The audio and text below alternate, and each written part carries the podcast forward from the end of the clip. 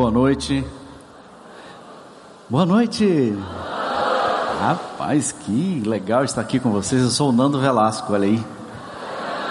Boa noite, é muito bom estar aqui. Nós estamos celebrando hoje à noite tanta coisa boa, né? Louvando ao Senhor, tantas emoções nós estamos vivendo e compartilhando nessa noite. Domingo à noite, nosso encontro é isso, é para a gente celebrar, é para a gente festejar, para a gente testemunhar as maravilhas do Senhor na nossa vida e para a gente ser inspirado também pela palavra de Deus, a mesma palavra que te encontra todos os dias, a mesma palavra que afeta e transforma a sua vida.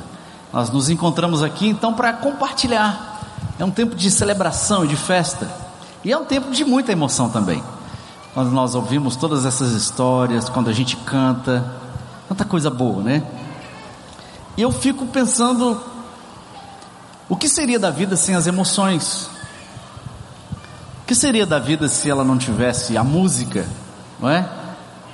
Cada música, cada acorde, cada cor, cada sabor. O que seria da vida se ela fosse simplesmente pautada em fatos, em verdades? Em declarações, em dados, estatísticas. Nós somos emoção, até porque somos latinos, somos brasileiros, somos cearenses. O povo para gostar de uma festa é esse tal do cearense. E eu virei cearense faz 20 anos e eu moro colado num buffet, só para garantir que eu vou ter festa na minha cabeça todo final de semana. E o forró Gente, nada contra o forró, mas forró é música para você dançar, para você se balançar, para você se divertir, porque o cearense é um povo alegre, é um povo que ri da própria desgraça, do próprio sofrimento, ri de si mesmo. Não é todo mundo, gente, que tem o senso de humor que o cearense tem. Por isso que eu sou muito feliz de morar nessa terra, de fazer parte dessa igreja, porque nós aprendemos a cada dia a valorizar as emoções, nós ouvimos aqui testemunhos, você que nos visita, né, pela primeira vez. A gente é assim, a gente fala como a gente é. A gente fala das nossas emoções, dos nossos medos, dos nossos temores, dos nossos pecados. Porque é falando, é sentindo, é manifestando que eles são curados. Então, o que seria da vida sem essas emoções que nós estamos destacando aqui? E hoje à noite eu queria compartilhar com você ah, como nós podemos viver uma espiritualidade emocionalmente saudável. Eu queria indicar para você esse livro, mostrar a capa aqui. Não sei se dá para ver direitinho. Pronto. É o mesmo livro, a capa está um pouquinho diferente. Eu vou estar, hoje à noite, nós vamos estar pregando e compartilhando valores, ideias e conceitos que você pode encontrar nesse livro também.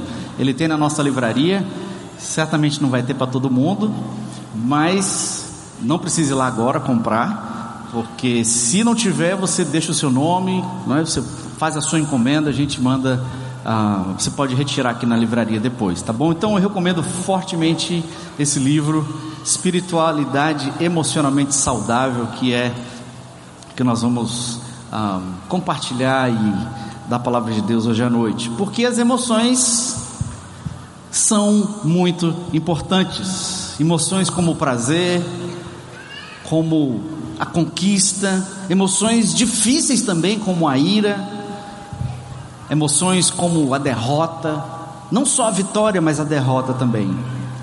Porque a vida não é feita só de dados, só de informações e conclusões. Nós vivemos a vida a partir das nossas emoções, nós expressamos a vida a partir das nossas emoções. Você não diz coisas do tipo, é, minha esposa me deixou.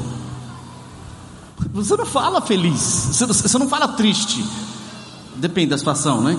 Mas você fala com emoção. Você não, não declara, você não manifesta os fatos da vida sem emoção. Fui demitido. Você vai estar chorando.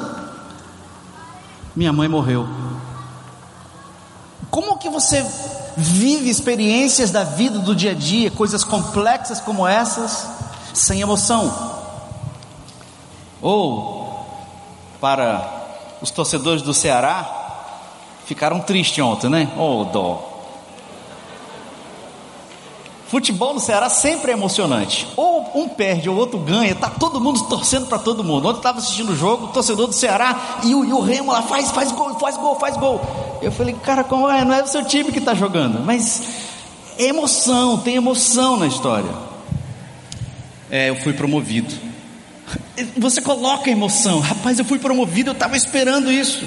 Comprei um apartamento novo, vou me casar. Tudo na nossa vida acontece a partir das nossas emoções, porque é a maneira como nós interagimos com o mundo. Porque Deus nos fez pessoas. Nós somos seres complexos, nós somos emoção, nós somos uma mente, nós somos vontade, nós somos corpo. Uma emoção que sente, mente que pensa, vontade que decide e o corpo que age no final. Então as emoções elas ocupam um lugar central na nossa humanidade, irmãos.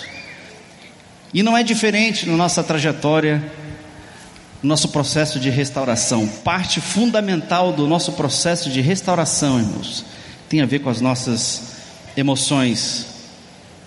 Até porque as emoções estão no centro dos nossos relacionamentos. Você não consegue se relacionar sem emoção. Lembra da primeira paixão?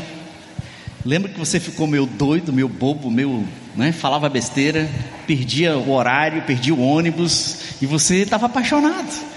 Você estava sendo tomado pela emoção. E as emoções, então, irmãos, elas são cruciais no nosso processo de transformação e de restauração. Mas num universo dominado pela mente, pelas informações e pelo conhecimento, como é a nossa sociedade, nós não sabemos muito bem o que fazer com as emoções. As emoções elas tomam conta de nós. Elas explodem, elas implodem. A ditadura da academia, a ditadura das informações, do conhecimento, tornou-se, né, fez com que as emoções fossem colocadas de escanteio. A gente não presta muita atenção nas emoções. E até mesmo na nossa tradição evangélica, irmãos nós fomos muito influenciados pelo racionalismo, de forma que nós desconfiamos das nossas emoções, a gente não presta muita atenção nelas, porque elas são más, elas são pecaminosas, elas, elas me tiram do sério, elas não merecem atenção, o que a gente quer é informação, nós queremos a verdade, e nós acabamos reduzindo a vida cristã a conseguir a informação certa. E por isso que eu preciso de mais pregação, de mais livro, de mais mensagem, porque eu quero, cara, eu perdi alguma coisa. Se a minha vida espiritual não está indo bem, rapaz, eu perdi alguma informação. Tem alguma mensagem que eu não ouvi ainda, tem algum versículo que eu não li ainda, e nós queremos mais informação. Nós cremos que quanto mais informação nós temos, quanto mais conhecimento nós temos na cabeça, quanto mais eu conheço da palavra, mais transformado eu serei. Não necessariamente, irmãos. Eu posso encher a minha cabeça de Bíblia, posso viver uma vida pautada em regras, tentando cumprir e obedecer, mas se a verdade não chega ao meu coração, minha vida espiritual não vai ser transformada. O problema das nossas emoções é que elas não respondem aos nossos nobres esforços de sermos como Jesus. E a gente quer acertar, a gente quer ter comportamentos parecidos com Jesus, mas a gente não consegue, por quê? Porque as emoções elas entram no meio do caminho, aí a gente aprende a negar, a gente aprende a esconder as nossas emoções. Só que as emoções elas têm a sua própria linguagem, o seu próprio tempo, o seu próprio ritmo. E a gente não consegue controlar as nossas emoções e elas acabam nos controlando. Não existem fórmulas fáceis para controlar as nossas emoções. Deus quer restaurar minha mente, Deus quer restaurar o meu corpo, Deus quer santificar a minha vontade e as minhas decisões, mas Deus quer restaurar as minhas emoções também. Você não vai ser plenamente restaurado no seu corpo, na sua mente, na sua vontade e nas suas emoções, se você não entregar tudo isso ao Senhor. Eu queria então orar nesse momento, pedindo para que Deus nos, nos ajude, nos abra o nosso coração, toque as nossas emoções de forma que sejamos transformados dia a dia, que tenhamos a, a, a, coragem, a vulnerabilidade de falar a verdade sobre os nossos sentimentos, a fim de que eles sejam curados e transformados pelo nosso Senhor. Enquanto nós oramos, eu queria lembrar também da Nádia. Nádia é uma pessoa que está nos visitando hoje à noite pela primeira vez. Ela tem 25 anos, é uma jovem e a Nádia vem sofrendo com o processo de quimioterapia, ah, lutando contra o câncer. Então, eu queria convidar você, junto comigo, a interceder a Deus também, para que Ele traga consolo, é, consolo conforto, restauração para a vida da Natália. Que você é muito bem-vinda aqui, viu, Natália, no nosso meio. Vamos orar então? Senhor, nós queremos te agradecer pela tua graça, bondade e misericórdia. O Senhor nos conhece e o Senhor nos ama. Pedimos que, Senhor, o Senhor sonde o nosso coração, essa complexidade do que significa ser humano, ser feita a sua imagem, e que a nossa mente, mas não só a nossa mente, a nossa vontade, mas não somente a nossa vontade, e o nosso corpo, mas também as nossas emoções, Senhor, elas sejam curadas, sejam restauradas pelo amor do Senhor. Pedimos pela vida da Natália, que o Senhor traga consolo, conforto, cura, Senhor. O Senhor pode curar. Mas, sobretudo, nós pedimos que a tua presença se manifeste de maneira poderosa, consoladora, restauradora, trazendo esperança, reativando e aquecendo a fé da Natália no Senhor. Muito obrigado, Senhor, pela tua igreja, pela tua palavra, no nome de Jesus. Amém. Se você não abrir espaço para as suas emoções, se elas não forem ouvidas, se elas não forem entendidas, nós não seremos tratados, porque as nossas emoções não são curadas, porque a gente as ignora, porque nós tentamos escondê-las embaixo do tapete, porque nós não falamos a verdade para elas, sobre elas. E a gente ouve uma mensagem sobre a ira, que a gente tem que ser calmo e entregar os direitos ao Senhor, e você sai daqui todo feliz, todo animado. Rapaz, agora vai dar certo. Agora vai dar certo, agora vai dar certo, porque eu conheci a palavra, então eu quero ser. Agora a ira está sob controle. Aí você vai para o carro, quando você chega ali no estacionamento, aí tem um irmão que entra na sua frente. Aí você já, oh, Jesus, não, essa semana vai dar certo. Essa semana eu não vou ficar irado no trânsito. Eu não vou, eu estou na igreja, eu estou na igreja, eu não vou ficar irado, não vou ficar irado. Aí tem aquela fila enorme, os irmãozinhos lá fazendo um sinal assim, você, rapaz, estou ficando com fome. E os irmãos não ouvem esses irmãos, não, os irmãos tudo calmo. Esses irmãos estão calmos demais, bora, irmão, bora. E você fica nervoso, irado. É só acontece só comigo, irmãos, ou com você também. É, é. Não está aqui não, na igreja não, tudo bem, mas durante a semana, no dia a dia, no centro, na Austin Soares, lá na João Pessoa, rapaz, você quer um laboratório para você ser treinado nas suas emoções espirituais? É o trânsito. Por que é que a gente não consegue, irmãos? As nossas boas intenções não conseguem promover essas transformações. Nós podemos continuar crentes espirituais, por décadas e décadas, mas ainda ser dominados por paixões e desejos, continuarmos escravos de impulsos e emoções disfuncionais da nossa trajetória. Por quê, irmãos? Porque nós temos medo das nossas emoções. Porque as nossas emoções não seguem, não obedecem, não ajudam, não cooperam com os nossos esforços de querer ser bom, ser como Jesus. Elas não ajudam. A sugestão então para você, irmãos, é que nós pratiquemos uma espiritualidade que seja emocionalmente saudável, porque você não pode ser espiritual no sentido pleno da palavra se você também não é curado emocionalmente. O que, que eu faço para curar as minhas emoções? Ah, o que, que, que eu tomo? Aonde eu vou?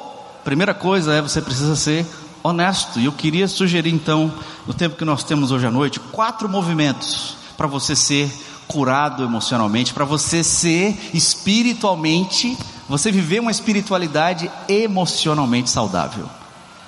Amém? Você quer ser restaurado como eu? Vocês não estão muito emocionados, não. Você quer ser restaurado espiritualmente e emocionalmente? Eu quero. É, não. Eu quero ser restaurado, irmãos.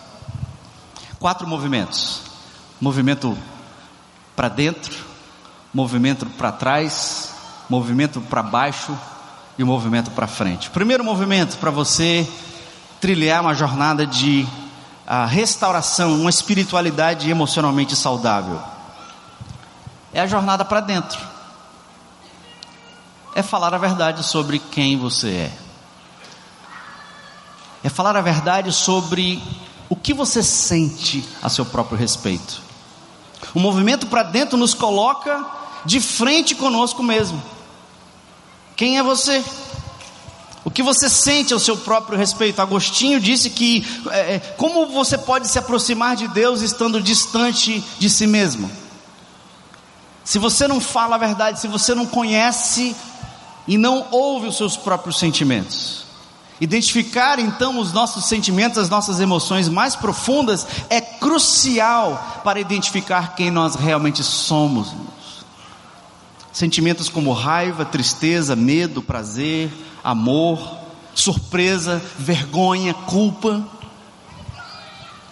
E parte da nossa dificuldade de, de ser honesto com os nossos sentimentos é porque eles, é, a gente se sente meio que culpado porque a gente está sentindo coisas erradas, né? Eu não deveria estar tá sentindo tais coisas.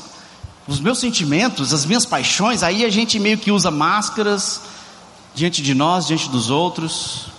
Mas quando nós negligenciamos as nossas emoções, nós somos falsos conosco mesmos. E nós fechamos a porta pela qual nós podemos conhecer a Deus. O conhecimento de Deus, mas ele acontece em todas essas dimensões. Vem através da prática, vem através da minha vontade, vem através da minha mente, mas também vem através das minhas emoções. Quando eu abro as minhas emoções e sou honesto sobre elas, Deus começa a se manifestar de maneira mais profunda. O caminho não é nos entregarmos aos nossos desejos e paixões, mas permitir-nos, nos permitir sentir o real peso das nossas emoções. Os nossos sentimentos, então, as nossas emoções, seja, sejam elas quais forem, abrem a porta para nós fazermos as perguntas mais profundas da nossa alma. Por quê, irmãos? Os nossos sentimentos, as nossas emoções a nosso respeito, elas têm basicamente três fundamentos, três realidades que mexem com os nossos sentimentos a respeito de nós mesmos. E se você quer crescer, se nós queremos ser curados nas nossas emoções, eu preciso falar a verdade sobre o falso eu, sobre o velho eu, para a fim de que o novo eu seja restaurado. Eu preciso falar a verdade as confusas mensagens que nós temos sobre nós mesmos. Eu me acho um erro, eu me acho um fardo, eu me acho inútil, ou eu me acho superior, eu me acho bonito, eu me acho competente, eu me acho uma estrela, eu sou celebridade. Tudo isso é movido pelos sentimentos que nós temos, pelas emoções que nós temos conosco mesmos. Então, o nosso, nosso eu, ele nos faz crer em três verdades. Primeiro, o seu valor é o que você faz, ou o seu valor vem daquilo que você tem, ou o seu valor vem daquilo que os outros acham de você. Tudo isso é movido pelos sentimentos, nem tanto por aquilo que nós acreditamos a nosso próprio respeito. E é interessante que essas três áreas, o que nós sentimos sobre nós nesses três quesitos, é exatamente as três tentações de Jesus. Tentação número um de Jesus foi: você é o que você faz, Jesus. Mateus 4:3. Transforme essas pedras em pães. Esse é o apelo ao desempenho. É a cultura da performance e da utilidade. Você não tem valor, você será um ninguém se você não conseguir fazer algo grande e notório. E a verdade, irmãos, é que nós nos sentimos menores, nós nos sentimos envergonhados quando nós não alcançamos o sucesso que nós queremos, não é verdade? A gente se sente deficiente, a gente se sente disfuncional, menor, inferior, quando eu não consigo realizar o que eu quero. Quando você não consegue as suas notas, quando você, aquelas notas que você almeja, quando você não atinge as metas que você procura, quando você não consegue os resultados que você trabalha e trabalha e trabalha, como você se sente a seu respeito? Como é que você se sente quando você erra? quando você não consegue, quando você peca. Primeira tentação de Jesus. A segunda tentação de Jesus. Você é Jesus, o que você tem, toda essa glória será sua se você me adorar. Mateus 4:8. O diabo dizendo a Jesus: É o apelo ao possuir. Você não tem valor. A mensagem da nossa sociedade é: você será um ninguém se você não acumular muitos bens. Então você, meu irmão, quando você não tem o que você gostaria de ter, quando você não conquista o que você almeja e deseja, quando você não acumula os bens que você gostaria, o que você sente a seu respeito? Como isso te faz sentir? E como eu falei hoje pela manhã, né, muitos anos atrás já contei essa história aqui. Eu tinha um chevette, né, um pevete, que quando chovia ele morria, bem, bem, no, bem, no, bem no poço da poça d'água. Você tinha que descer do carro para empurrar. E chovia, molhava dentro, molhava o carpete, e ficava um cheiro de cachorro dentro assim, não é? Quando o sol batia, né? Ficava os vidros todo embaçados assim do lado de dentro, né? Aí eu estou dirigindo, você para no sinal, né? E do lado para um cara com uma Explorer, não é? Land Rover. Para começar já é mais alto o carro, né? Você já olha meio que para cima assim. Os vidros também todos suados, só que é do ar condicionado. Como é que você se sente quando você tem que pegar três ônibus para voltar para casa? Você se sente inferior? Você se sente menor? Você se sente menosprezado? Terceira tentação, você é o que os outros acham de você. Tentação de Jesus, Mateus 4, 6. Se você é mesmo filho de Deus, joga-te daqui para baixo, Jesus.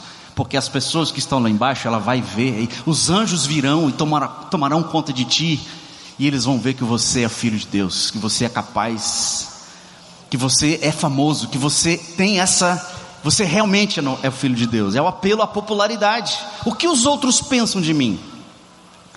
Todos nós sofremos de cada vez mais, de forma mais aguda, da doença da celebridade hoje. Todo mundo quer ser celebridade. Todo mundo quer ver o comentário que fizeram no seu blog. Você quer ver quantos likes colocaram naquela foto estranha que você postou. E você fica lá voltando para ver se as pessoas gostaram, quais foram os comentários. Lindo, amor, coraçãozinho, beijinho. Ah, as pessoas gostam de mim. Eu sou legal, eu sou inteligente. Você entra naquele blog, tá todo mundo falando um monte de coisa, todo, porque ninguém ouve ninguém na internet, irmãos. Tá todo mundo só falando, falando, falando, falando. ninguém ouve ninguém, todo, mas todo mundo quer ser ouvido. Aí você entra lá naquele blog, você coloca lá suas opiniões, você quer feedback, né? Você quer, tipo, eu sou alguém, eu sou inteligente, me valorizem. Doença da celebridade. Todos nós temos a tendência de sermos fortemente influenciados irmãos, por aquilo, aquilo que as pessoas pensam de nós.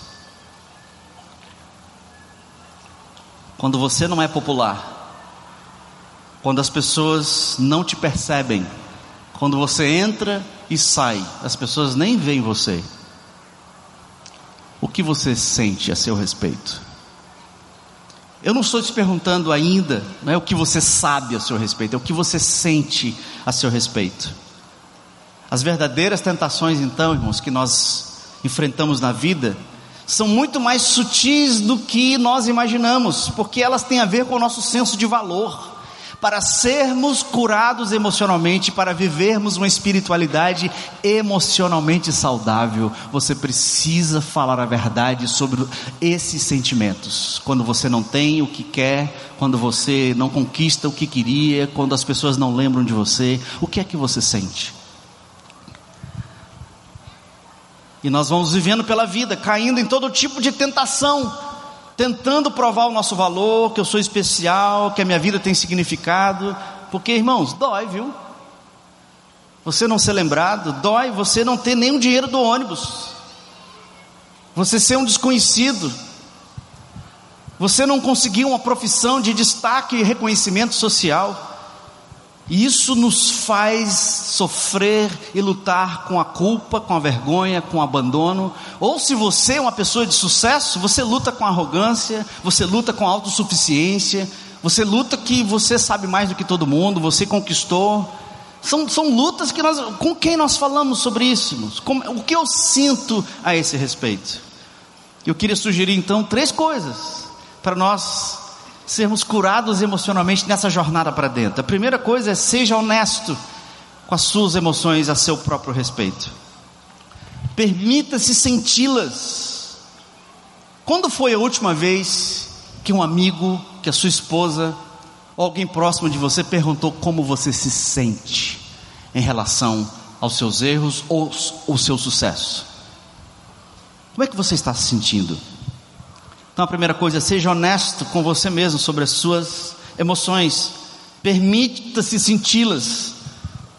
Mentir para si mesmo, querer ser forte, não admitir as emoções, não vai trazer cura. Segunda sugestão para você trilhar nessa caminhada para dentro. Seja vulnerável e expresse as suas emoções para alguém.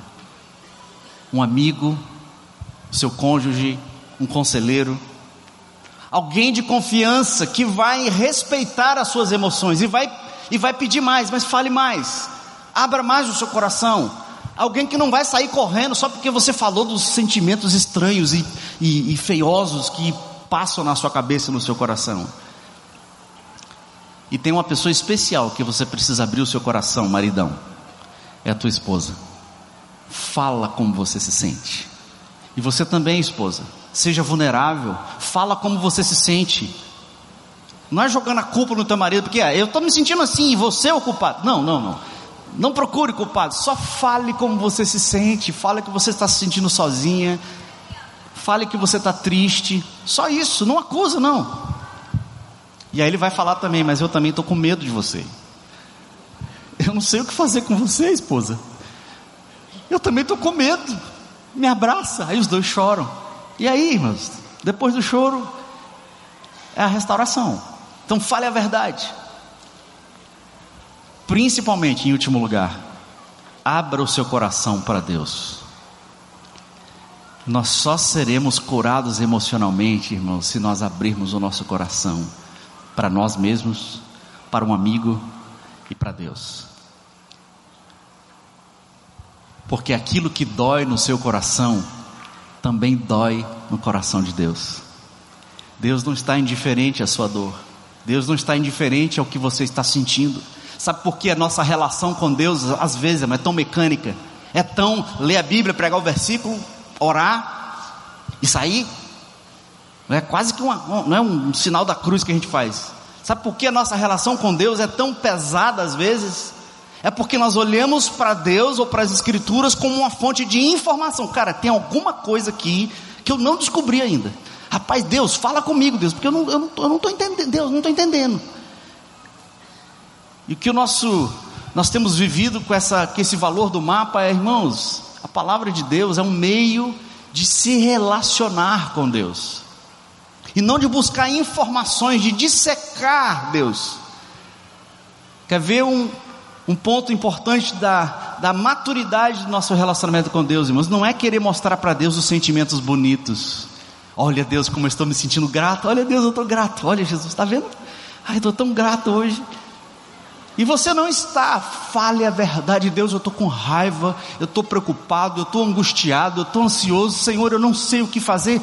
Abre o seu coração, chore, escreva, seja honesto, vá no fundo porque se você não é honesto sobre os seus sentimentos, você não vai se conectar com Deus. Porque quando você sofre, Deus sofre junto. Quando você se alegra, Deus se alegra junto. Quando nós estamos sofrendo, irmãos, é como se Deus corresse para um filho que acabou de cair e se machucou. Deus nos abraça com afeto e diz: Filho, você está chorando, você não é um desconhecido, você não é um ninguém. Você é meu filho. Por que, que você está chorando? Por isso, filho, você não é um fracasso, filho. Você é especial, você é meu filho e eu te amo. Quando nós sofremos e sentimos essas coisas terríveis a nosso respeito, Deus nos abraça e nos diz: você não é fraco, você não é pobre, você não é insignificante, sabe por quê? Porque antes que tudo acontecesse, eu pensei em você e eu amei você. Você quer sentir o amor de Deus, irmãos? Fala, coloca para fora os sentimentos difíceis, sentimentos de vergonha, de culpa, de inadequação. Sabe por que Jesus venceu todas as tentações? Porque a sua identidade estava baseada no que o Pai sentia sobre ele. Quando Jesus ainda era um completo desconhecido, não tinha feito um milagre sequer, em nenhum travesseiro Jesus tinha para dormir. Olha só o que Deus disse sobre o seu filho, Mateus 3,16, na Bíblia mensagem.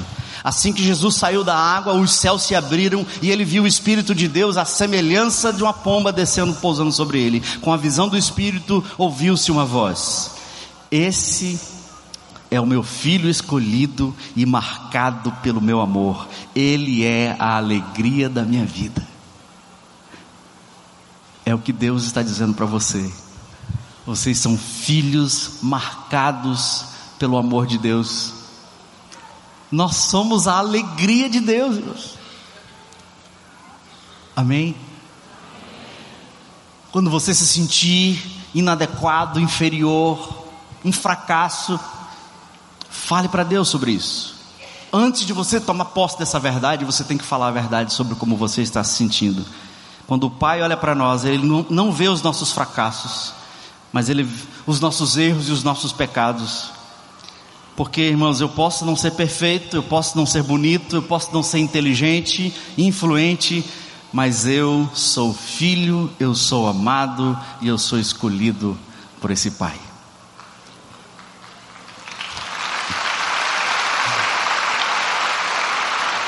Olha só o que Paulo diz em Efésios capítulo 1. Muito antes que ele estabelecesse os fundamentos da terra, ele já pensava em nós e nos escolheu como alvo do seu amor, para nos fazer completos e santos por meio desse amor. Chore, irmãos, fale das suas dores. Você se moveu para dentro. Segundo movimento para você ser espiritualmente, emocionalmente saudável é o movimento para trás tem a ver com o que você sente sobre a sua história. O que você sente sobre especificamente os seus pais. A herança de duas ou três gerações passadas das nossas famílias, irmãos, impactam profundamente quem nós somos hoje. Padrões emocionais que nós carregamos, nós aprendemos dentro de casa. Como é que era a sua casa? Era na base do grito, todo mundo irado, falando, batendo panela e batendo porta? Ou era um ambiente de paz, de amor ou um ambiente de indiferença. Esse ambiente de onde você veio, ele tem fortes e profundas marcas emocionais em você. E não adianta você esconder, você tem que falar a verdade, porque se você não for curado das suas emoções, você vai transmitir essas emoções para a próxima geração. Êxodo 20, capítulo 5, nós já lemos aqui há, um, há alguns meses atrás. Deus dizendo que Ele visita a iniquidade dos pais dos filhos até a terceira e a quarta geração. É como se fosse uma maldição de família, de certa forma. Padrões emocionais, comportamentais, nós recebemos também por herança. Valores intergeracionais como vícios, ira, cobiça, depressão, abuso sexual, emocional, medo, violência, baixa estima e as coisas boas também, como ser trabalhador, ser honesto, nós aprendemos em casa. Mas as feridas não curadas do nosso passado, irmãos, nos expõem a hábitos emocionais pecaminosos. Você quer mesmo ser espiritualmente, viver uma espiritualidade emocionalmente saudável, você precisa falar a verdade sobre os sentimentos sobre você e você precisa falar a verdade sobre os sentimentos da sua história da sua família.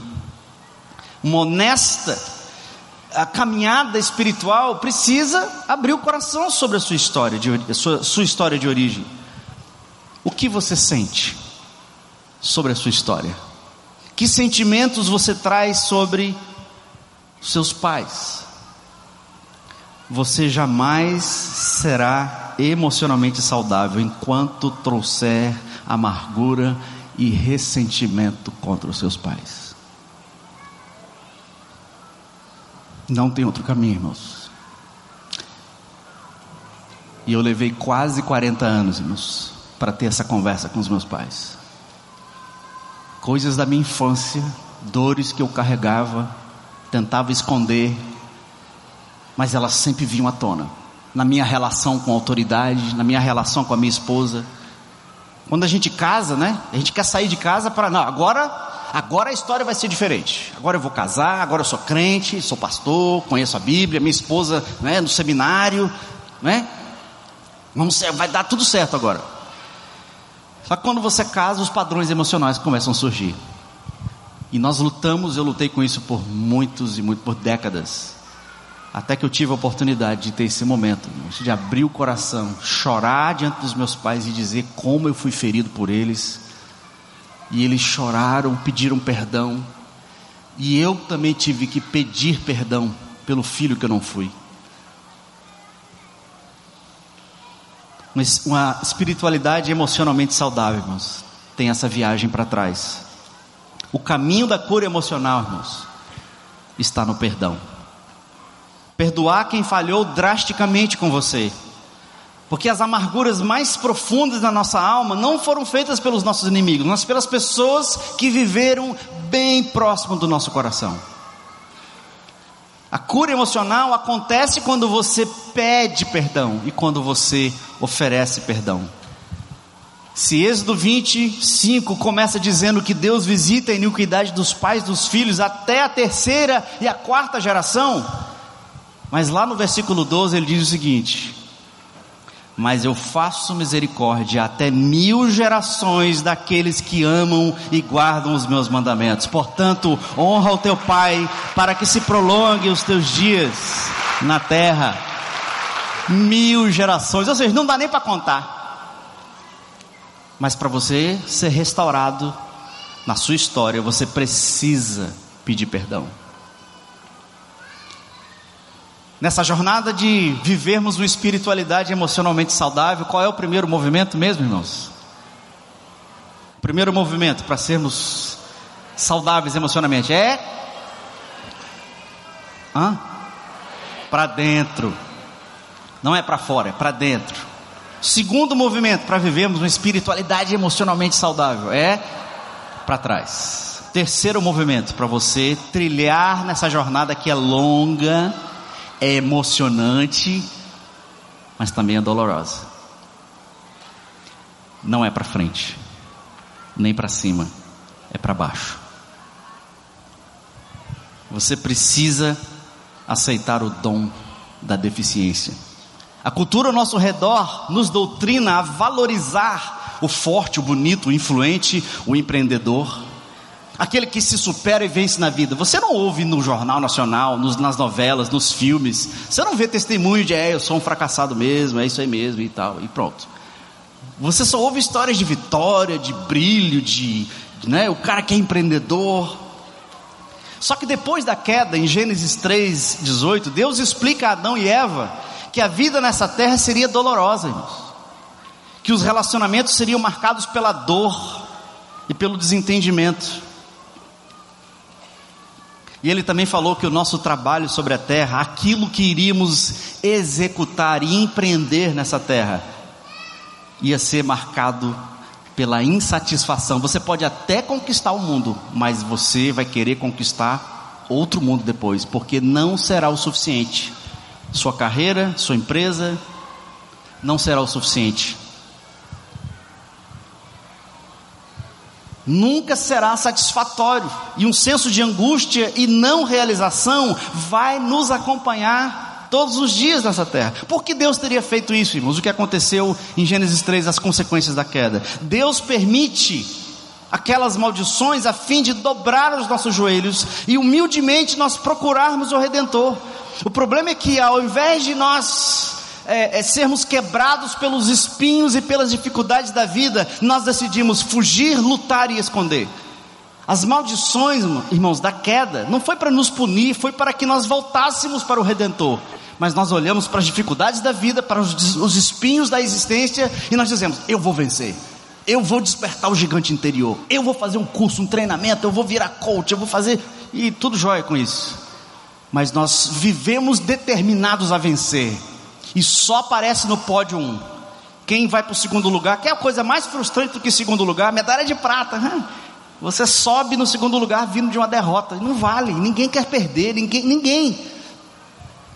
E nós fugimos, nós lutamos e nós escondemos dos fracassos e dos segundos lugares que nós temos que amargar. Fugimos do desconforto dessa vida em comportamentos viciantes. Nós lutamos e nos tornamos amargurados e violentos na vida porque nós não conseguimos e nós vamos passar por cima de qualquer pessoa que impedir o nosso avanço.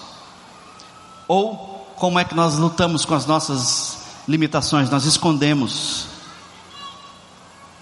Nós escondemos isso para dentro de nós. No fundo, nós não queremos admitir, mas que todos nós somos quebrados, defeituosos, disfuncionais e imperfeitos.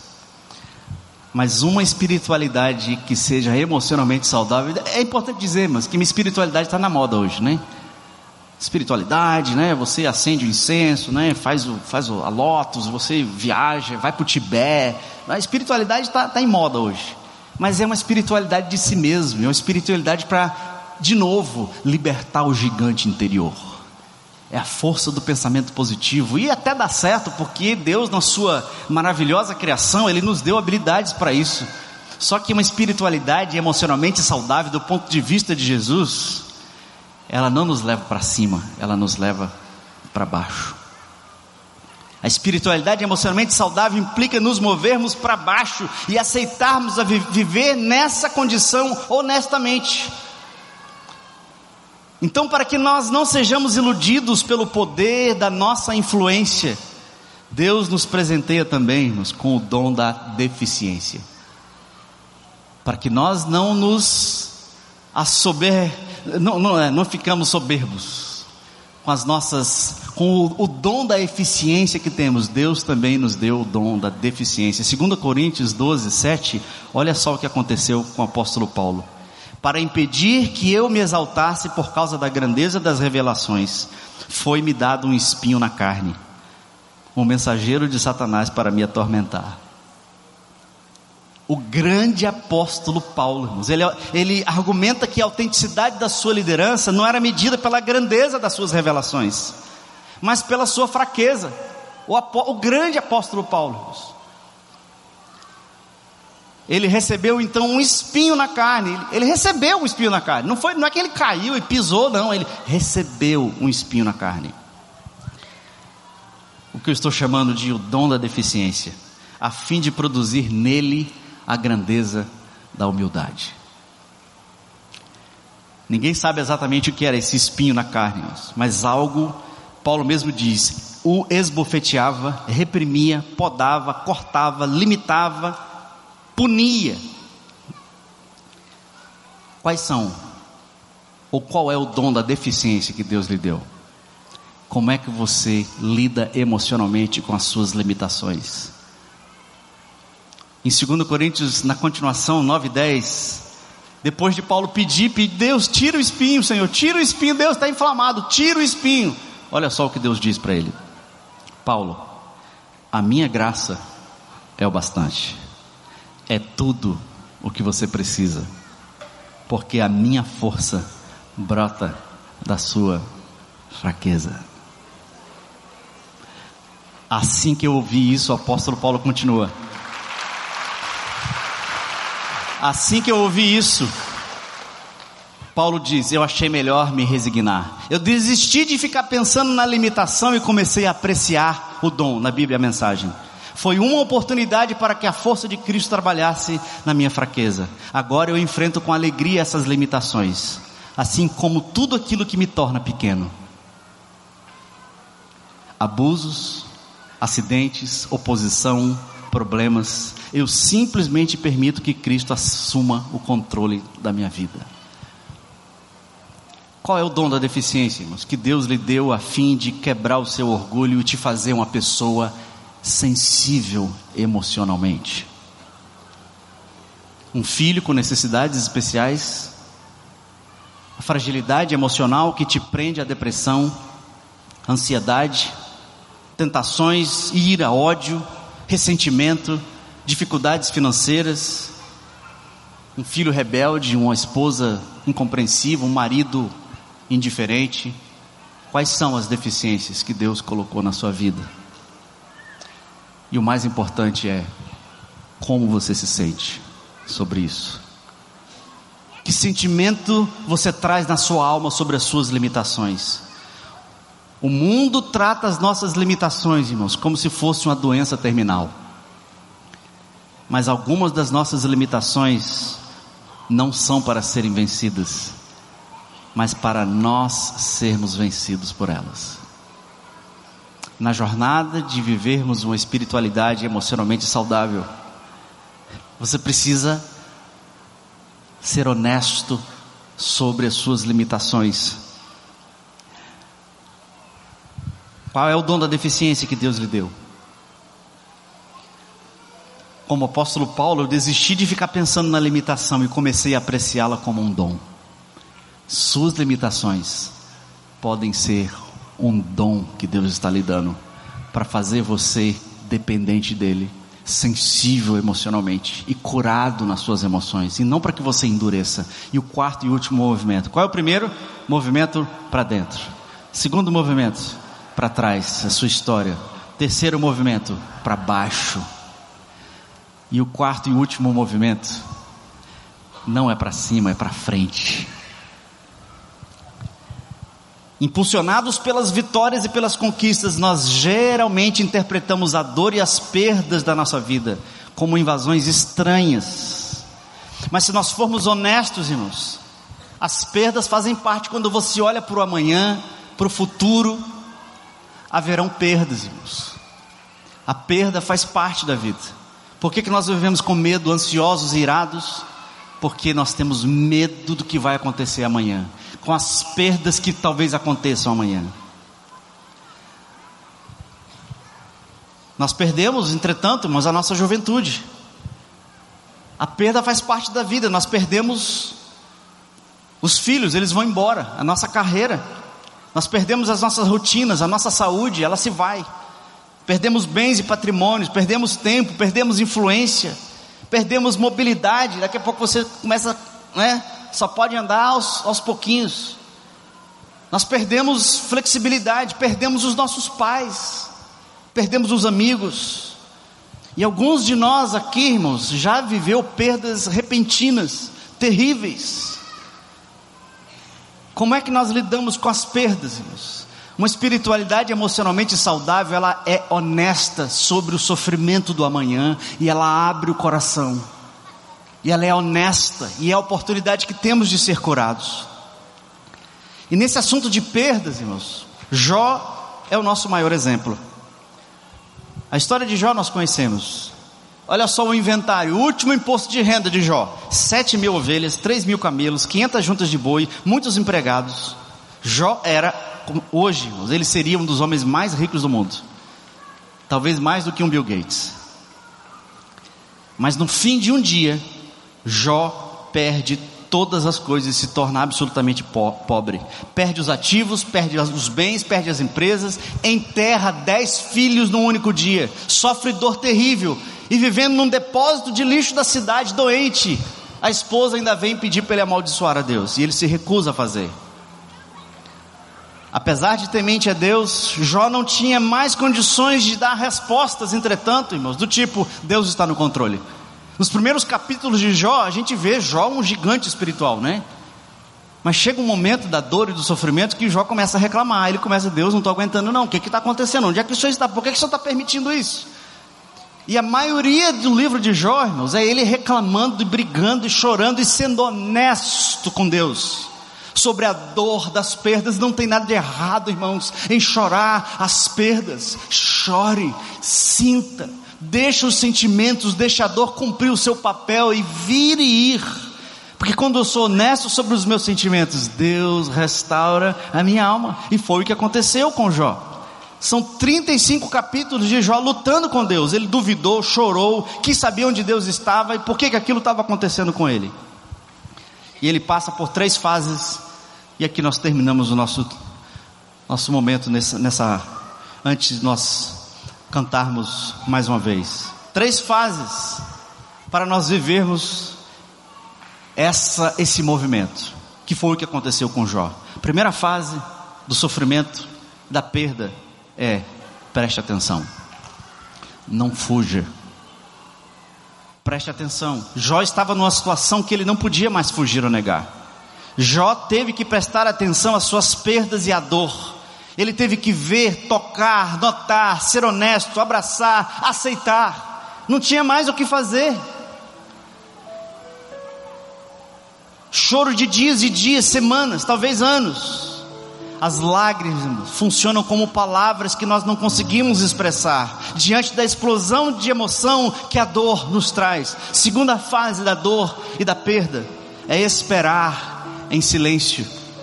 Depois do choro, o silêncio toma o seu lugar. Esse também é um momento terrível. Ele é doloroso. É o longo vale da espera quando não há respostas, quando Deus não se manifesta. Estamos no terrível vale onde não há mais nada a fazer. Esse é o vale do silêncio. É onde Deus se aquieta. E esse é um lugar sagrado, irmãos. É onde só você e o seu Deus se encontram, irmãos. Como você vive o sofrimento das perdas? É um lugar que só você e Deus se encontram, é o vale do silêncio. Nesse sofrimento, Deus nos ensina a arte da eliminação. Quando Deus tira de nós tudo aquilo que é supérfluo e todas as nossas resilientes tentativas de ser Deus. E até mesmo as nossas conclusões, os nossos dogmas, as nossas doutrinas sobre Deus estão sendo purificadas quando Deus está em silêncio. E por último, é ver algo novo nascer. O vale do silêncio, irmãos, da dor, quando Deus não manda respostas, não é o fim da jornada, porque Deus está fazendo novas todas as coisas, porque tudo vem dEle tudo é para Ele e tudo volta para Ele. Deus está fazendo todas as coisas, embora eu não entenda, embora eu até me revolte, Deus está cumprindo o seu propósito, irmãos. Sabe qual é? Eu estou perdendo tudo que é secundário, a fim de ganhar algo de muito mais valor. Eu estou sendo transformado em outra pessoa. Eu estou sendo transformado à imagem de Jesus. Não é tolo aquele que entrega o que não pode guardar para receber aquilo que não pode perder. No final da história, Deus cumpre a sua grande promessa e dá tudo de volta para Jó, em dobro. E sabe o que, que Jó diz em, no capítulo 42, versículo 1? Eu bem sei, Deus, que tudo podes e nenhum dos teus planos podem ser frustrados. Deus,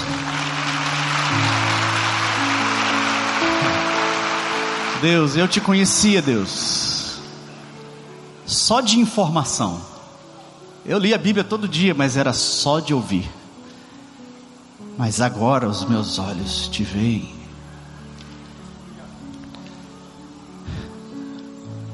Para sermos, vivermos uma espiritualidade emocionalmente saudável, irmãos, não existem atalhos.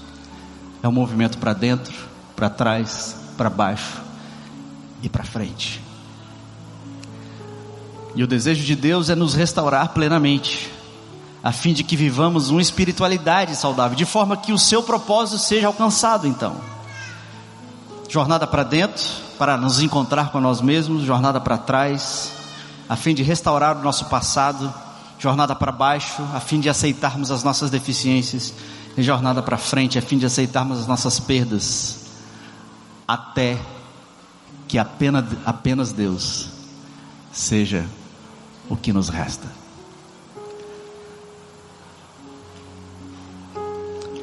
Meus irmãos, vamos cantar a última música. Nós cantamos uma música na primeira parte uma música do Clever Lucas. Eu fico impressionado como Deus usa esse cara. Jesus, louvado seja Deus pela vida do Kleber. Que música. Eu queria que você louvasse ao Senhor comigo. Mas antes de nós louvarmos ao Senhor, Eu queria perguntar para você que nos visita hoje à noite, tantas pessoas nos visitando, tantas pessoas que nos ouvem. Se você está cansado de lutar com esses sentimentos dolorosos, difíceis, senso de vergonha, de culpa, de inadequação, se você sente a dor do passado, as mágoas, se você não consegue lidar com as suas limitações, você se sente inferior, se você tem medo do amanhã, você é paralisado pela ansiedade, pela preocupação, eu queria te dizer hoje à noite que Jesus sabe como você se sente. Jesus andou nessa terra como nós estamos andando hoje, e Jesus sabe o que é padecer. Jesus está restaurando todas as, todas as coisas, Deus está restaurando as minhas emoções também. E para que as suas emoções comecem um processo para você entrar nesse movimento de restauração, no movimento de viver uma espiritualidade emocionalmente saudável, tem uma coisa que você precisa fazer. Você precisa dizer: Deus, eu não aguento mais. Eu aceito a Jesus como Senhor da minha vida para que Ele restaure a minha vida completamente. Alguém nesse lugar gostaria de reconhecer isso diante de Jesus de Senhor e dizer: Senhor, eu aceito. Jesus, por favor, cure a minha vida. Jesus, por favor, salve a minha alma. Eu quero entregar a minha vida. Eu quero aceitar Jesus como Senhor da minha vida. Alguém essa noite quer entregar a sua vida? Louvado, louvado seja Deus. Alguém mais? Você está cansado de sofrer, cansado de caminhar, as feridas, as lutas. Alguém mais gostaria de aceitar Jesus essa noite? Levante-se, faz um sinal que nós queremos te dar um abraço. Alguém mais? Faz assim bem alto para a gente te ver. Lá atrás, mais alguém? É isso? Eu quero entregar o meu coração, eu quero ser restaurado emocionalmente, eu quero que a minha vida seja restaurada, eu quero entregar tudo isso para Jesus. Se você levantou a sua mão, se você está tomando essa decisão no seu coração, não está levantando a mão, tudo bem. Eu quero convidar você para vir à frente. Nós queremos orar com você, queremos te abraçar. O pessoal do Conexão vai, vai te abraçar também. Nós queremos sentir você nesse momento. Louvado seja Deus, irmãos. Louvado seja Deus, porque as pessoas, esses irmãos agora, estão dizendo: Jesus, eu quero entregar a minha vida, eu quero ser restaurado da minha vida, eu quero entregar a minha vida para eu viver plenamente, viver intensamente e para você que já está nessa caminhada com Jesus, você que quer ser curado nas suas emoções, você que quer viver uma espiritualidade autêntica, emoções profundas e honestas, você quer ser transformado em imagem de Jesus, você quer lidar com essas emoções difíceis, eu queria convidar você para ficar de pé. Se você quer dizer, Deus, cure as minhas emoções, Senhor, está aqui, eu não aguento mais. Jesus, cura, Senhor, cura, Senhor. Eu, eu quero voltar, eu quero viver, eu quero sentir, eu quero me apaixonar. E está aqui os meus sentimentos confusos: é a minha ira, é a minha cobiça, é a minha loucura. Eu quero que o Senhor transforme. Está aqui, Senhor. Eu vou ser honesto, eu vou ser vulnerável, eu vou procurar um irmão, eu vou admitir as minhas deficiências. E eu quero entregar tudo, Senhor, até que o que eu tenho de mais precioso seja apenas o Senhor. Vamos louvar o Senhor enquanto nós cantamos essa música, fazendo essa oração. Mas antes de nós cantarmos, eu queria orar